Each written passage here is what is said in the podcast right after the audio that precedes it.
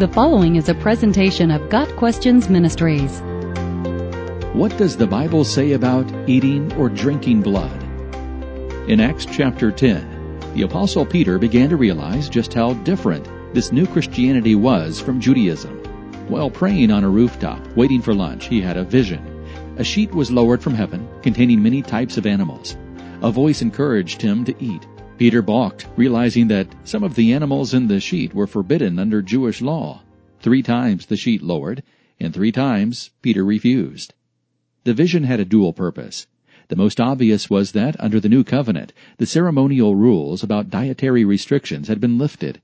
Christians are to be set apart and recognized by their love, not by their lunches. The second, and deeper meaning, was that Christ's salvation was open to Gentiles just as it was to Jews.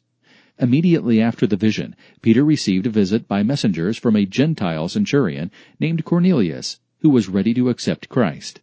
Carnivorous Christians know and enjoy the message of Peter's vision, but the vision does not directly address the subject of eating blood, unless that's included in the revocation of kosher law. The Bible's first prohibition against consuming blood comes in Genesis 9 verses 2 through 4, where God tells Noah, Everything that lives and moves about will be food for you. Just as I gave you the green plants, I now give you everything. But you must not eat meat that has its lifeblood still in it. This prohibition was most likely a ban on eating raw blood, that is, uncooked meat. For the first time, animals were an allowable food source, and God was making sure that Noah did not eat them raw.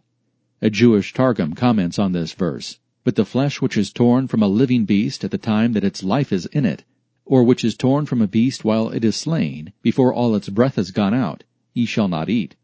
Later, the prohibition of Genesis 9 verse 4 is iterated in the law of Moses. Leviticus 17 verse 14 gives the reason behind the command. For the life of every creature is its blood. Its blood is its life. It's important to understand that New Testament believers in Christ have freedom from the law, and we are to stand firm in that liberty. Galatians 5 verse 1. We are not under the law, but under grace. Therefore do not let anyone judge you by what you eat or drink. Colossians 2 verse 16. So eating a rare steak, blood sausage, blood pancakes, blood soup, or blood tofu may not be palatable to all Christians, but it is allowable. There is another passage to consider. In Acts chapter 15, a question arose in the early church concerning what was necessary for salvation. Specifically, did a Gentile need to be circumcised in order to be saved? Verse 1. The issue came up in the church in Syrian Antioch, which had a mixture of Jewish and Gentile converts. To address this important issue, leaders of the church met in Jerusalem for the very first church council. They concluded that, no, Gentiles did not need to follow Mosaic law. Circumcision is not part of salvation. Verse 19. However, in verse 29, the leaders compose a letter with these instructions for Gentiles in Antioch.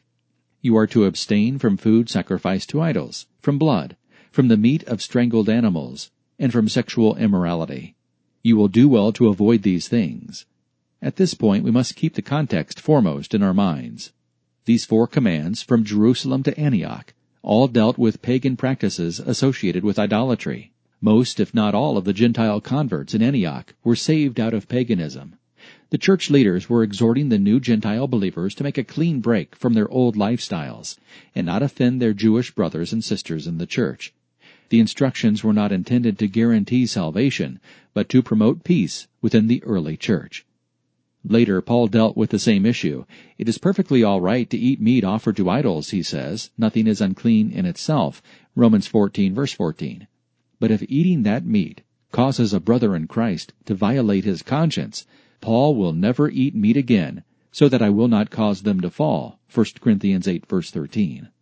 This was the same concern the Jerusalem leaders had in Acts chapter 15. If the Gentile believers ate meat with the blood in it, the Jewish believers might be tempted to violate their conscience and join them in the feast. One's conscience is a sacred thing, and we dare not act against it. In short, ordering your steak rare or well done is a matter of conscience and of taste. What enters the mouth does not make us unclean. See Matthew 15 verses 17 and 18. Eating black pudding may not appeal to everyone, but it is not a sin. We live under grace. We have liberty in Christ. Others may have different convictions about food and drink, and in that case we voluntarily limit our freedom in order to better serve them and God. Let us therefore make every effort to do what leads to peace and to mutual edification. Romans 14 verse 19. Got Questions Ministry seeks to glorify the Lord Jesus Christ by providing biblical answers to today's questions. Online at GotQuestions.org.